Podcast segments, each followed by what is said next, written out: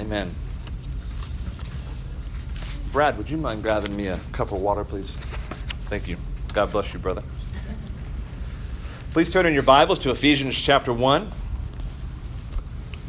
The book of Ephesians in chapter 1.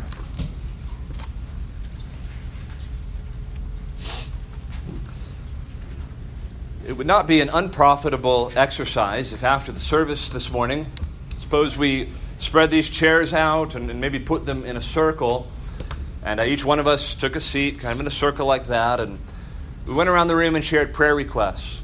Suppose I asked each individual, Can you share with us one prayer request, one thing that we can pray about concerning you that we could pray about for 10 years? Uh, one thing that you want done for you, to happen in your life, that we can pray about for you for 10 years. And there might be a number of things that would come up in a meeting like that. It really would be interesting to see the sorts of things that folks would request prayer for. Perhaps some of you have the sort of uh, uh, trial that is with you uh, day in and day out, and you pray for grace and for help in uh, persevering through a trial. And you say, I, ju- I just need help. This is going to be with me my whole life long. And so please pray. Maybe some, some physical issue or something like that.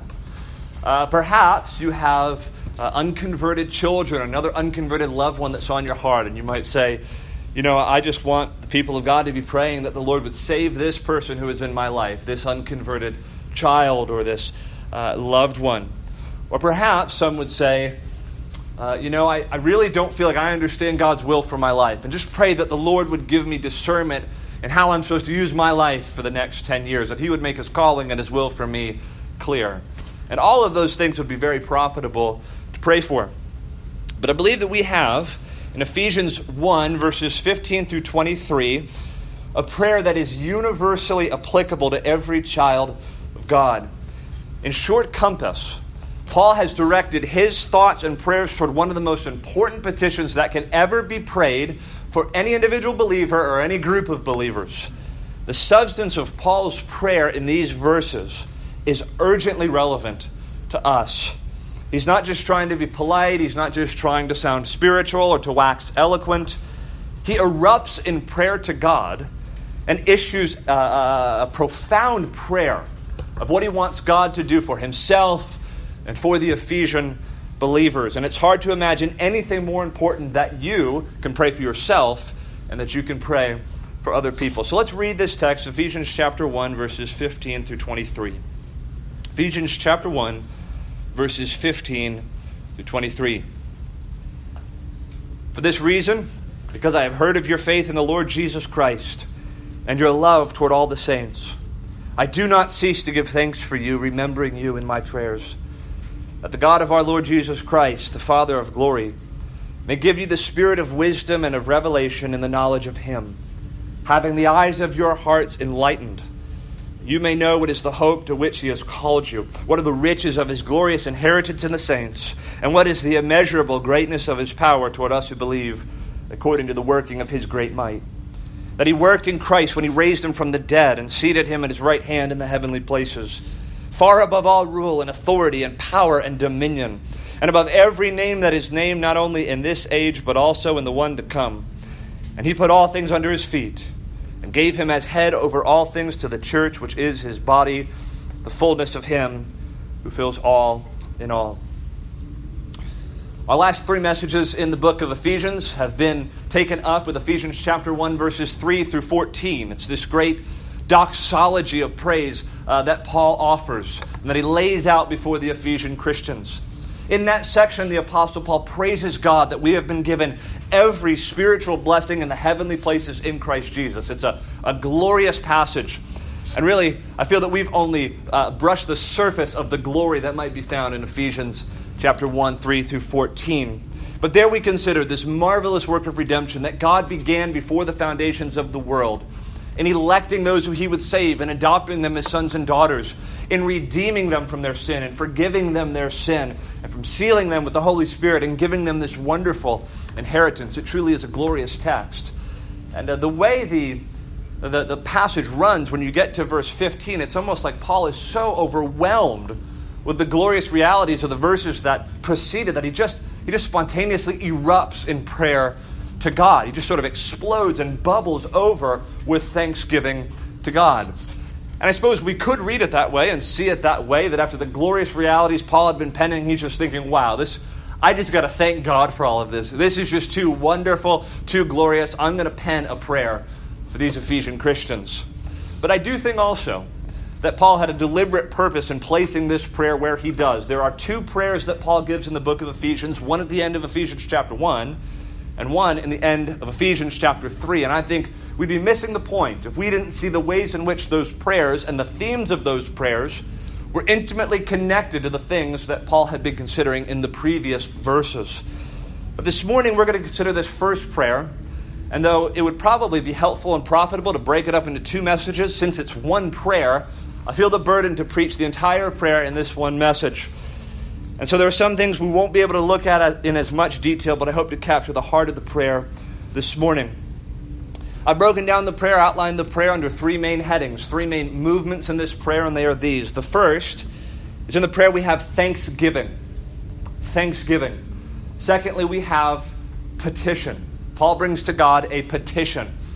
And then thirdly and finally, there is doxology the prayer of petition sort of bleeds into this, this eruption of praise to God toward the end for what he has done in and through Christ Jesus. So this morning, thanksgiving, petition, doxology, let's consider these in turn. First of all, thanksgiving. Please look again at verses 15 through 16.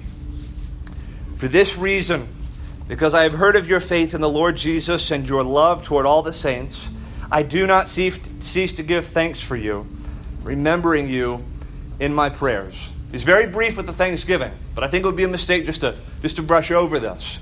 Why is it in verse 15 that Paul erupts with thanksgiving to God? Well, I think there are two reasons in our text. First of all, we have these words, for this reason. For this reason. Okay? How should we understand those words? Well, it could mean, you know, for this reason, and then he, he's going to state the reason in the words that follow. Or he could be referring to all of the things that just preceded. And I think that's how we're supposed to understand it. Paul has just been talking about the great work of redemption in Christ, what God has done for his people. He says, So, for this reason, for all these things that we've just seen, for what God has done in Christ, I give thanks. He's meditating, he's thinking, he's bubbling over with these thoughts about what God has done in Christ. And he says, For this reason, for, for who God is and what he has done through his Son in the lives and hearts of his people, I give thanks. For this reason, I give thanks. But then I think we're given a second reason.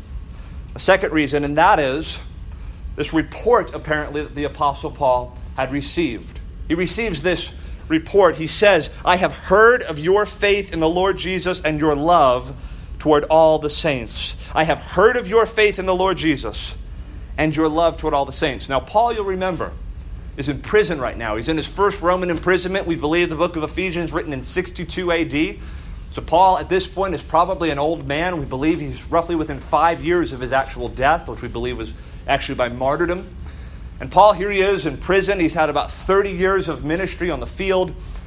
And he's uh, wondering, how is this church that I planted, how are they doing? And somehow, in a way we are not told, he hears a report of how they're doing. He says, I've heard of your faith in the Lord Jesus Christ. I've heard of your love toward all the saints. And so I give thanks. Now, I don't think this is perfunctory on Paul's part. I don't think this is obligatory on Paul's part. You know, sometimes we say to each other, um, hey, hey, brother, yeah, praying for you. Praying for you, brother. Praying for you, sister. And um, a few years ago, I remember uh, keenly the Lord making me aware of how sinful I was in sort of saying that just as sort of in a colloquial, friendly way, sort of like, how you doing? Um, because so often I was not being faithful to pray for those people I said that to. And uh, I had to recommit. If I say that, I want to mean it. And I want to go to God and pray for them if it is that I say that. Well, this is not Paul saying something perfunctory. Oh, I just give thanks for you. You're such an encouragement to me. No, I think there are deep experiential things going on in Paul's heart that elicited this prayer over this report that he had heard of their faithfulness. Think about the Apostle Paul for a minute. Think about his ministry. Think about all the things that maybe you know about the book of Acts and all the things that he wrote to these other churches. What was Paul's ministry like? Well, you might say Paul was the most successful missionary in church history, the most successful gospel preacher, and, and you might be right. You might say his ministry was one of, of great triumph through Christ in getting the gospel out to the nations and to the Jews and to the uttermost parts of the earth. And that would, in some sense, be true. But it would be incorrect to assume that Paul's ministry was one of naive triumphalism, that he always succeeded wherever he went, that he was a man without hardship and trial. In fact, Paul's ministry, if you study it carefully, was marked by acute difficulty. It was marked by profound trial and hardship. I mean, the Apostle Paul had planted a number of churches. He had been involved in bringing churches into existence. But go back and read uh, uh, letters like 1 Corinthians and 2 Corinthians, or the book of Galatians. Paul is concerned that these churches that started off so well are divided, and they're splitting, and they're falling apart, and they're not persevering, and they're not being faithful to love and serve one another, and they're starting to believe false doctrine, and he's, he's anxious for them, and he's concerned for them. And he's, he's watching these churches that he had actually started, that he had seen planted, he's seeing them divide and to fall into false doctrine. Think of how, how sad it would be after the, the year or so of investment that some of us have played in planting this church. If, if you were to leave and move tomorrow, and then you hear 10 years later that Emmanuel Church, within just a couple of years, started believing the health, wealth, and prosperity gospel or that Emmanuel Church uh, uh, started, started emerging with factions and division, and they weren't faithful to love one another. How discouraging that would be. Something that started off so well, something that was full of so much anticipation and encouragement, and now it's falling apart. Well, Paul knew that time and time again in many of the churches that he had planted. Beyond that, Paul had personally discipled and trained men for ministry who not only left the ministry, they left the faith. Paul knew what it was like to be abandoned by close, intimate brothers in the faith. Not just people who sort of fizzled after they first heard a sermon from him, but people who had walked with him for some years. And he was, he was convinced that God was at work in their lives, and then he sees them fall away and leave the faith and bring reproach upon the name of Christ. How discouraging. It's hard to imagine something more profoundly heartbreaking than watching a companion in the faith, a brother or sister in Christ that you've done life with, just fall away. I can remember many childhood friends that, that I was sure were in Christ. I have, I, have, I have one in my mind right now. We used to memorize scripture together for a few years. Once a week, we'd get on the phone and memorize a verse together. Must have memorized 150 verses. And he's no longer in the faith. At one point, he, he aspired to be a preacher just like me, and sometime when he got into his 20s, he proved to be false. He proved to be unfaithful, and it broke my heart. Well, Paul experienced that time and time again. He also experienced uh, doors of ministry closing in on him. In fact, he's writing from a prison. He was sure that the Lord was with him and helping him, and now it appears maybe his race is over, and maybe God isn't going to allow him to plant any more churches or reach any more nations. He knew what it was like to die to particular dreams, places he wanted to go, things he wanted to do for Christ, and it just seems that providence closed in on him. The doors were shut, and he knew those heartbreaks and those difficulties. And then he hears of this report about the Ephesians that their faith in the Lord Jesus Christ is strong and that they have love toward all the saints. And what had befallen so many other churches had not befallen them. They hadn't fallen into false doctrine. They hadn't fallen into division. They had faith and they had love. And Paul, Paul is just so thankful to God that they persevered. So thankful that he got to hear this report of the Lord preserving them and helping them and blessing their ministry. You could imagine uh, in your own life, maybe you've experienced this, where you just know several heartaches, one after another. Maybe, maybe you've been involved in a church split. It seems to me that any Christian who's a Christian for more than 10 years these days has experienced a church split. Breaks your heart. I experienced one uh, when I was a little bit younger. It just breaks your heart. It feels like a divorce. It's heartbreaking. And then maybe you're out of town and you're visiting another church and you get away from the division and the tension and the strife that's there. And you walk into assembly of God's people who are loving and who are united and your heart is just so warm. God draws near to you that experience, and you say to yourself, I needed to see this. I needed to see a church that was abounding in faith and in love. Or maybe you have a friend who's not doing too well and they're falling away from the faith, and, and perhaps they, they do, in fact, leave the faith. And then you find yourself some months later at the bedside of a dying saint, and you see that their faith is strong. You say, God, I needed to see that. Thank you for letting me see. I just, I needed to know that you're at work in your church and in your people. I think that's something of what was in the heart of the Apostle Paul. You might remember at the conclusion of Acts chapter 20, we considered this some weeks ago. Paul gathered all the elders at Ephesus and he makes two predictions to them. He says, Men, I know this. I'm never going to see you again. Never going to see you again. This church that he had planted, he had been there for three to three and a half years, uh, helping this church grow to maturity. He says, Man, I'm never going to see you again. And not only that, I know that when I leave, fierce wolves are going to come in and they're not going to spare the flock. That's why he tells them, You shepherd the flock. Hmm. But he knows that these people are going to come in and try to divide the church and, and destroy the sheep and bring about ruin to the name of Christ. And Paul, almost in a fit of desperation, he bows before them and he commends them to the grace of God and the word of his power. And he leaves to never see them again. You can imagine him on that boat down to Jerusalem. He's thinking, Where have I left these people? Are, are they just going to be spoiled like so many other communities of saints that I've seen planted? What's going to happen to them? And then he hears the report that they're abounding in the faith and that they're abounding in their love toward all the saints. And this is why the Apostle Paul gives thanks.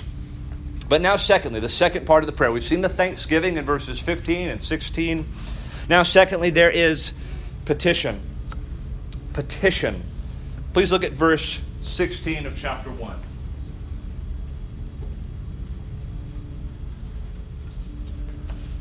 Ephesians chapter 1, verse 16. Let's read through verse 19, the petition that Paul gives. I do not cease to give thanks for you, remembering you in my prayers. And here it is that the God of our Lord Jesus Christ, the Father of glory, may give you the spirit of wisdom and of revelation in the knowledge of Him, having the eyes of your heart enlightened, that you may know what is the hope to which He has called you, what are the riches of His glorious inheritance in the saints, and what is the immeasurable greatness of His power toward us who believe, according to the working of His great might. That's a lot of material there. Very wordy section.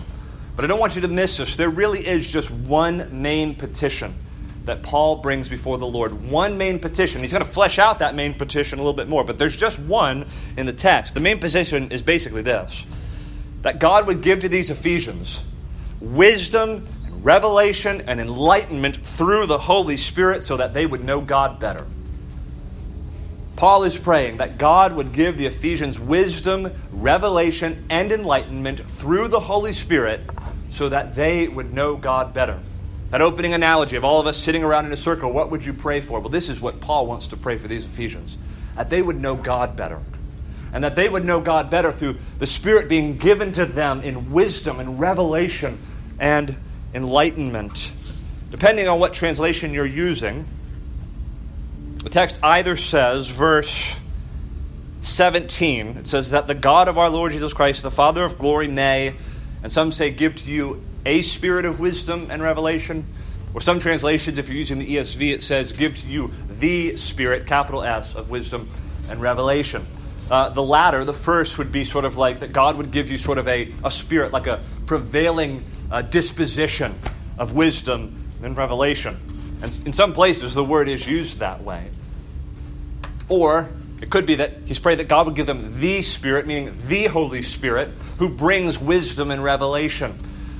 Well, I'd love to tell you that there is really some secret hiding in the Greek language as to which one the text is actually referring to, but no such secret um, exists in the original language. But I believe that this is a reference to the Holy Spirit. I'll tell you why. Because what Paul describes about the Spirit, or a Spirit, the Spirit, is exactly what the Holy Spirit's ministry is. What is it that the Holy Spirit does? Paul says it's the spirit of wisdom and revelation and the knowledge of Him, the one who brings enlightened eyes to people. So we need to sort of pause for a minute and take a quick excursus on the Holy Spirit, okay? A quick sort of commercial break and talk about the Holy Spirit. Okay, what is the role of the Holy Spirit? If you had to write the Holy Spirit's job description, if you had to describe what it is that the Spirit does, what would you say? Well, I can't think of a better definition the definition that is supplied by J.I. Packer in his book, Keeping in Step with the Spirit. He says this The Spirit's role, both now and in every Christian era, is to mediate to us the presence of Christ the Spirit's role now and in every Christian era, even when the apostles were ministering in those early days. This is what the Spirit does He's revealing Christ to people, He's bringing Christ to people, He's bringing His presence to people. Now, where on earth does Dr. Packer get that from? Well, let me ask that you turn in your Bibles to John 14. John chapter 14. I want to just scan a few texts John 14, John 16. Where we have more concentrated material about the Holy Spirit than any other passages in the Bible. We are breaking into the upper room discourse, often called the farewell discourse. Uh, Jesus huddles his disciples together. He's saying goodbye to them, and he's bringing to them uh, some last bits of truth that he wants them to hang on to. And in John 14, given a great deal of information about the Holy Spirit, and then again it's reprised in John chapter 16. But please look with me. John chapter 14, verse 16. We're asking the question what is it that the Holy Spirit does? John 14, verse 16. And I will ask the Father, and he will give you another helper to be with you forever, even the Spirit of truth. Spirit's job is to bring truth, whom the world cannot receive because it neither sees him nor knows him. You know him, for he dwells with you and will be in you. Verse 18 I will not leave you as orphans, I will come to you. How is it that you will come to us, Jesus? He's going to do it by his Spirit. Yet a little while, and the world will see me no more, but you will see me. Verse 25 These things I have spoken to you while I am still with you. But the Helper, the Holy Spirit, whom the Father will send in my name, he will teach you all things and bring to your remembrance all that I have said to you. Apparently, the Holy Spirit is going to come to these disciples and he's going to teach them the things that Jesus couldn't presently teach them. Not because he was unable, but because the disciples were unable. He's going to lead them into the truth and he's going to reveal things to these disciples. Now, peek over at John chapter 16. John chapter 16.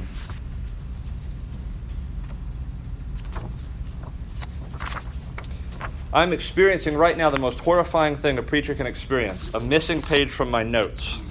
I'll just, I'll just level with you all. Okay, I found it. Great. John chapter 16, verse 7. I can't tell you how many nights I've woken up afraid that that was going to happen. That wasn't all that bad, actually. John chapter 16, verse 7. Nevertheless, I tell you the truth. It is to your advantage that I go away, for if I do not go away, the Helper will not come to you. But if I go, I will send him to you. Now look down at verse 12. I still have many things to say to you, but you cannot bear them now. When the Spirit of truth comes, he will guide you into all the truth. For he will not speak on his own authority, but whatever he hears, he will speak, and he will declare to you the things that are to come. He will glorify me, for he will take what is mine and declare it to you. All that the Father has is mine, therefore I said that he will take what is mine and declare it to you. Now back to Ephesians 1. Paul describes the Spirit as being the one who brings wisdom and revelation and enlightenment. This is perfectly in concert with what we see in John 14, John 16. What is the Spirit doing? He, he's revealing things. He's the Spirit of truth. This is what he does. And what is it that he reveals? He reveals Christ to his people. He's bringing Jesus to people. You know, there are a lot of books out there on the Holy Spirit right now, and they're given titles like The Forgotten God or The Forgotten Member of the Trinity. Um, and I, I get what's going on there. I don't think in general we give enough attention to the Holy Spirit, okay?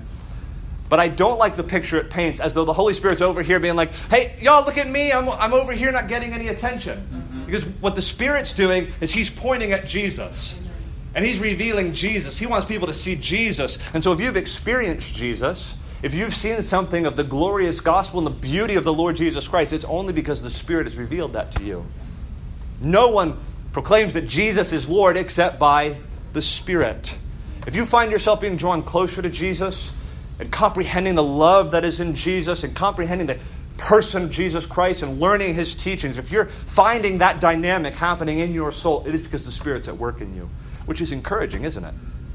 The Spirit wants to point us to Christ. He wants to reveal Christ. And through revealing Christ, He's, he's showing us God. He's showing us the Godhead. He's showing us the plan of redemption. Well, I think this is what Paul is praying for in our text. He's praying that God would give the Spirit and that He would come in wisdom and revelation. He'd enlighten their eyes so they could comprehend, that they could know God better and they could understand the work of redemption that they have in Christ. It's interesting. Ephesians comes to us, as we believe, a collection of four books that are known as the prison epistles, those books that were written from this first imprisonment of Paul. The other books are Philippians, Colossians, and Philemon. In each one of those books, Paul includes a prayer, and in each one of those books, he includes a prayer for knowledge. He wants people to know things, particularly about God and what he has done in Christ. So, with this being the t- petition, what is it that I want us to see here? First of all, it's this nothing matters more for you. Nothing should be a higher priority for you than that, than that you know God. Paul is praying that these Ephesians would know God. And not only that, that they would grow in their knowledge of God. That they would grow in their knowledge of God. See, knowing God is not just a matter of memorizing the catechism or knowing a collection of facts about God. I learned when I was unregenerate the Westminster Shorter Catechism, which says, you know, What is God? God is a spirit, infinite, eternal, unchangeable, in his being, wisdom, power, holiness, justice, goodness, and truth. Can I have my sticker now? I didn't know God any better from learning that catechism. How is it that, that, that we come to know God? It's through knowing Him in Jesus Christ and experiencing life with Him, walking with Him by the Spirit, learning more and more about Him, having His truth disclosed to us through the Holy Spirit, having Christ revealed to us in the gospel. See, listen, knowledge of God is not a static thing. It's not just here, give me the facts, give me a collection of data, I'll memorize it, I got it. Knowledge of God's dynamic. It's supposed to grow, it's supposed to become fuller and deeper and richer day by day. That's what the Apostle Paul wants for these Ephesians. And if he were here today, he would want that for you. That you, brother or sister in Christ, would grow more and more in your knowledge of God. And I learned a lot of things about my wife when I met her.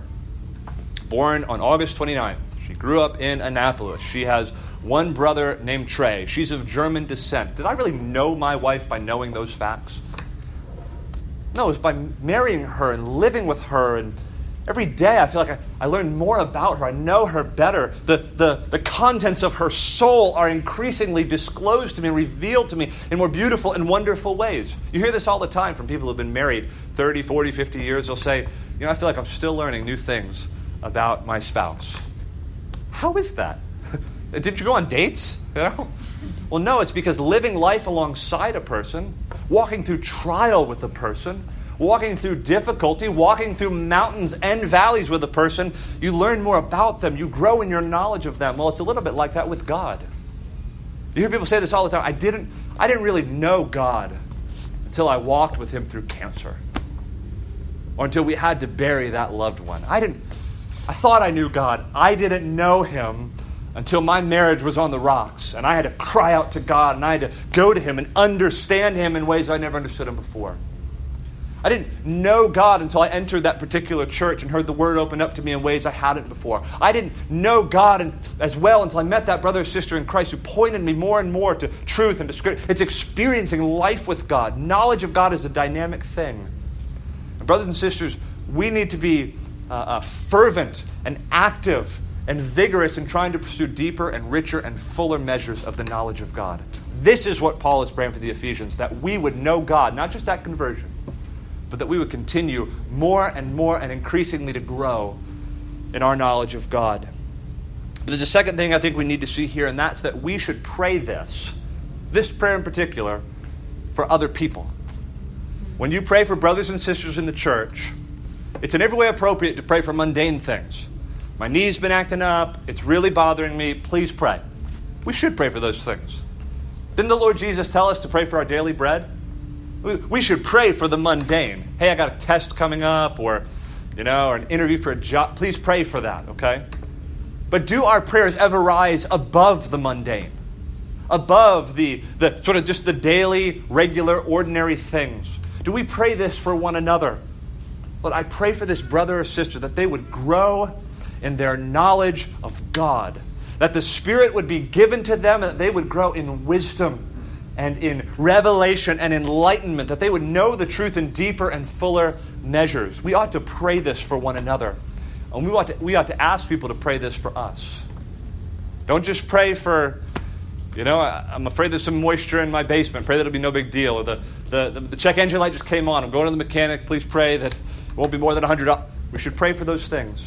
But let our prayers rise for one another above the mundane. I pray for brother so and so, sister so and so. God, grow them through your spirit in the knowledge of God, not just for knowledge's sake, but so that through knowing God better, they can endure trial, they could overcome sin, they could bless and serve others, they could be used mightily in your kingdom. Because it's those who are closest to God, who know God, who He is pleased to use most mightily in His kingdom. Now, if you look at our text again, this main petition That is, having the Spirit given to them, that they would have wisdom and revelation and enlightenment.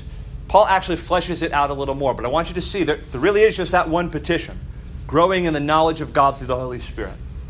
But there are certain things he wants them to actually comprehend, okay, specific things. And they are these first of all, that you may know what is the hope to which he has called you. That you may know what is the hope to which he has called you. Then it is what are the riches of his glorious inheritance in the saints.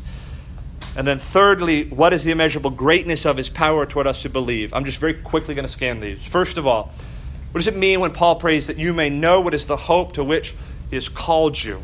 Very simply, I believe the hope is what is contained in verses 3 through 14. That's the hope to which He has called us. It's not a wish. It's not a whim. It's not, man, I hope somehow the Mets can make it to the playoffs, which is an impossible hope. It is, I have a hope hidden in God, a hope hidden in Christ, a hope that is banked on what God has done in Christ before the foundations of the world. Totally objective, totally uh, beyond my control to maintain. That hope is hidden in God, and it is that hope to which we are called. It's that that Paul wants us to comprehend.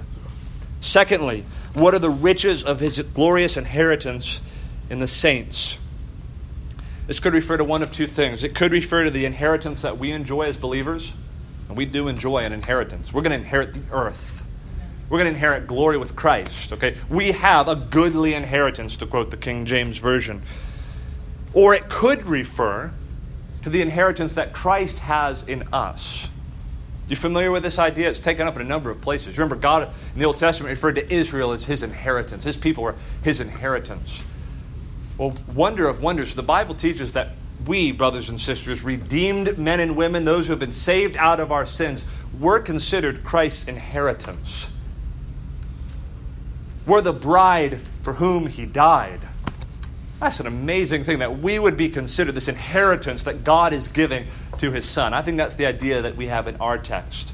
It's this inheritance that Christ has in the saints. I think we have a song that captures it quite well.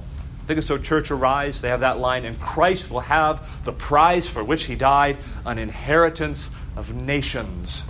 That's people like us and that great company of believers all throughout the world. And Paul wants us to comprehend what are the riches of his glorious inheritance in the saints. Thirdly, he prays that we would know what is the immeasurable greatness of his power toward us who believe. The immeasurable greatness of his power, verse 19, toward us who believe. Let's read on. According to the working of his great might, verse 20, that he worked in Christ when he raised him from the dead and seated him at his right hand in the heavenly places, far above all rule and authority and power and dominion, and above every name that is named, not only in this age, but also in the one to come and he put all things under his feet and gave him as head over all things to the church, which is his body, the fullness of him who fills all in all. The petition in verse 17 is that they would know God. What is it that he wants them to know? Verse 19 says he wants them to know of the power that is found in God, the immeasurable greatness of his power toward us who believe. And then he sort of bleeds into doxology, saying that power is found in Christ. The same power that raised Jesus for the dead from the dead is available to you. The same power that seated Christ and, and placed everything under his feet, that power is at work. It's toward, it's directed toward and in believers. I think what Paul wants us to appreciate is that Christians have unlimited resources in the power of God and he's praying that these Ephesians would recognize that. You have power available to you, you have power at work in you. You have the same power that raised Jesus from the dead and seated him at the right hand of God. That's available to you. Stop fighting your wars with sticks and rocks. God has provided you with tanks and with aircraft carriers and choppers and nuclear weapons. You have assets at your disposal. You have resources at your disposal. Why do you think it is that so many Christians live their lives in fear and in anxiety? And for the record, I believe that there are so often physiological reasons why people struggle with anxiety. But so often you'll see people struggling with anxiety and they don't know are they going to make their rent or they're so anxious over a particular decision to their kids and they're really struggling trusting the Lord. Often the reason for that is that they believe the lie that my circumstances are greater than my resources. These things that are against me, these hardships in my life, they're greater than the power that's available to me. I don't have the weapons to fight this thing, and so it produces anxiety and fear. Why do so many Christians become hopeless in their struggles with sin? It's because they think the greatness of their sin, the greatness of temptation in their life is greater than their resources. They think, I'll, I'll never overcome this. Never, my, my father struggled with anger, I'm always going to struggle with anger. Okay? I, I, I'm never going to get over this, this struggle I have with, with lust or temptation. There's no way I can, it's just always going to be with me. That's not Paul here. Paul is saying, You have power available to you. You can overcome your sin. The same power that was at work in Christ, same power that raised him from the dead, you have that with which to fight your sin. Why do so many Christians feel sort of depressed and hopeless over their role in the kingdom of God or whether or not they're going to really accomplish anything great for the kingdom? Could it be that they don't realize the power that is available to them? 1 John 4 4 says this The one who is in you is greater than the one who is in the world. Brothers and sisters, if you're in Christ, the one who is in you is greater than the one who is in the world. You have unlimited power and resources at your disposal. And it's like Paul is praying, you have to tap into that. Those resources are there. Stop fighting with sticks. You have the power of God available to you. But then, thirdly and finally, this prayer sort of seamlessly, you, may, you might not even notice it in the way that it unfolds, it, it, it bleeds into doxology. And, and this prayer for power is really the link, that they would know the power of God. And Paul just basically riffs on the power of God. Look again at verse 19. What is the immeasurable greatness of his power toward us who believe according to the working of his great might? That he worked in Christ when he raised him from the dead and seated him at his right hand in the heavenly places, far above all rule and authority and power and dominion and above every name that is named, not only in this age, but also in the one to come and he put all things under his feet and gave him as head over all things to the church, which is his body, the fullness of him who fills all in all. For the sake of time, I can't consider everything I'd like to consider in this, this text, but let me share just two ideas that I think Paul wants us to see here. First of all, Jesus rules and reigns over spiritual forces of darkness. Jesus rules and reigns over spiritual forces of darkness. That verse, verse 21, has placed Christ far above all rule and authority and power and dominion and above every name that is named. It would be easiest, easy for us to think, well, that's Donald Trump. That's Vladimir Putin. That's the leaders of this world. Not so, actually. Please turn over to Ephesians chapter 6. Ephesians chapter 6. We see the same exact language used in Ephesians chapter 6 and it's describing spiritual forces of darkness in the spiritual realm, in the heavenly places.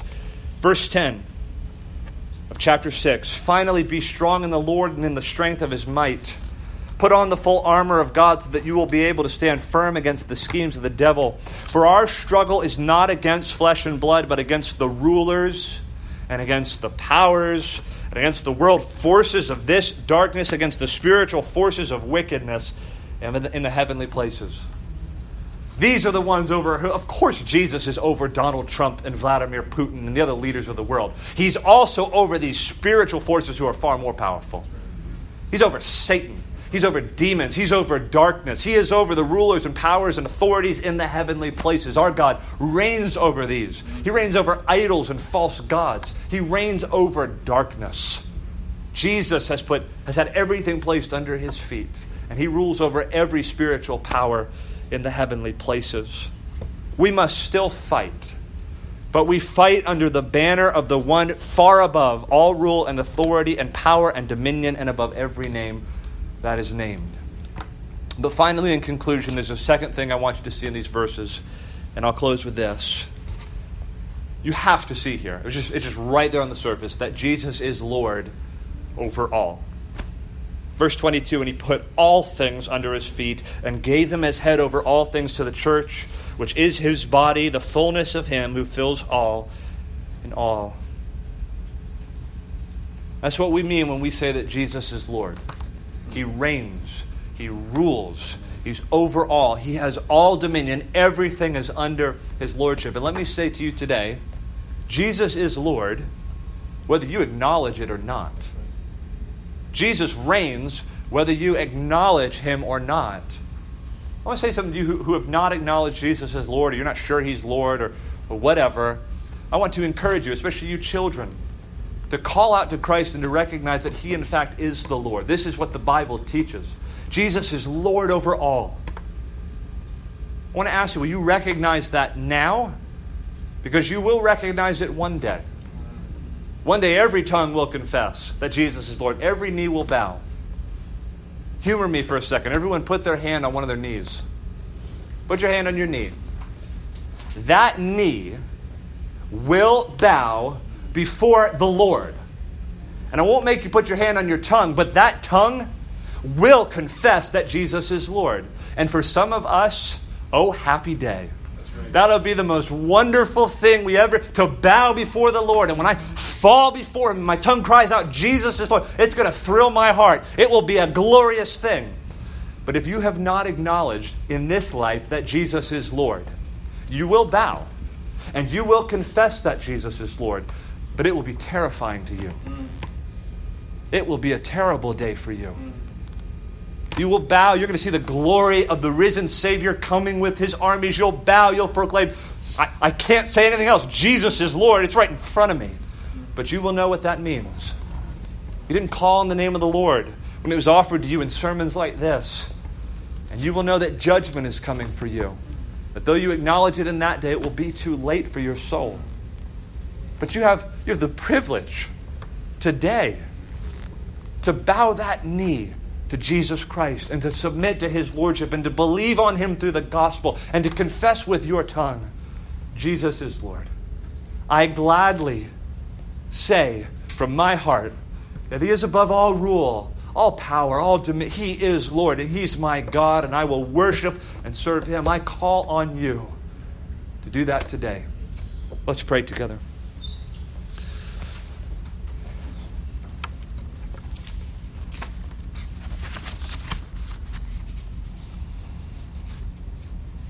Father in heaven, we pray that the God of our Lord Jesus Christ, the Father of glory, may give to us the spirit of wisdom and of revelation in the knowledge of Him. That we would have our eyes, our hearts enlightened, that we may know what is the hope to which He has called us. What are the riches of His glorious inheritance in the saints?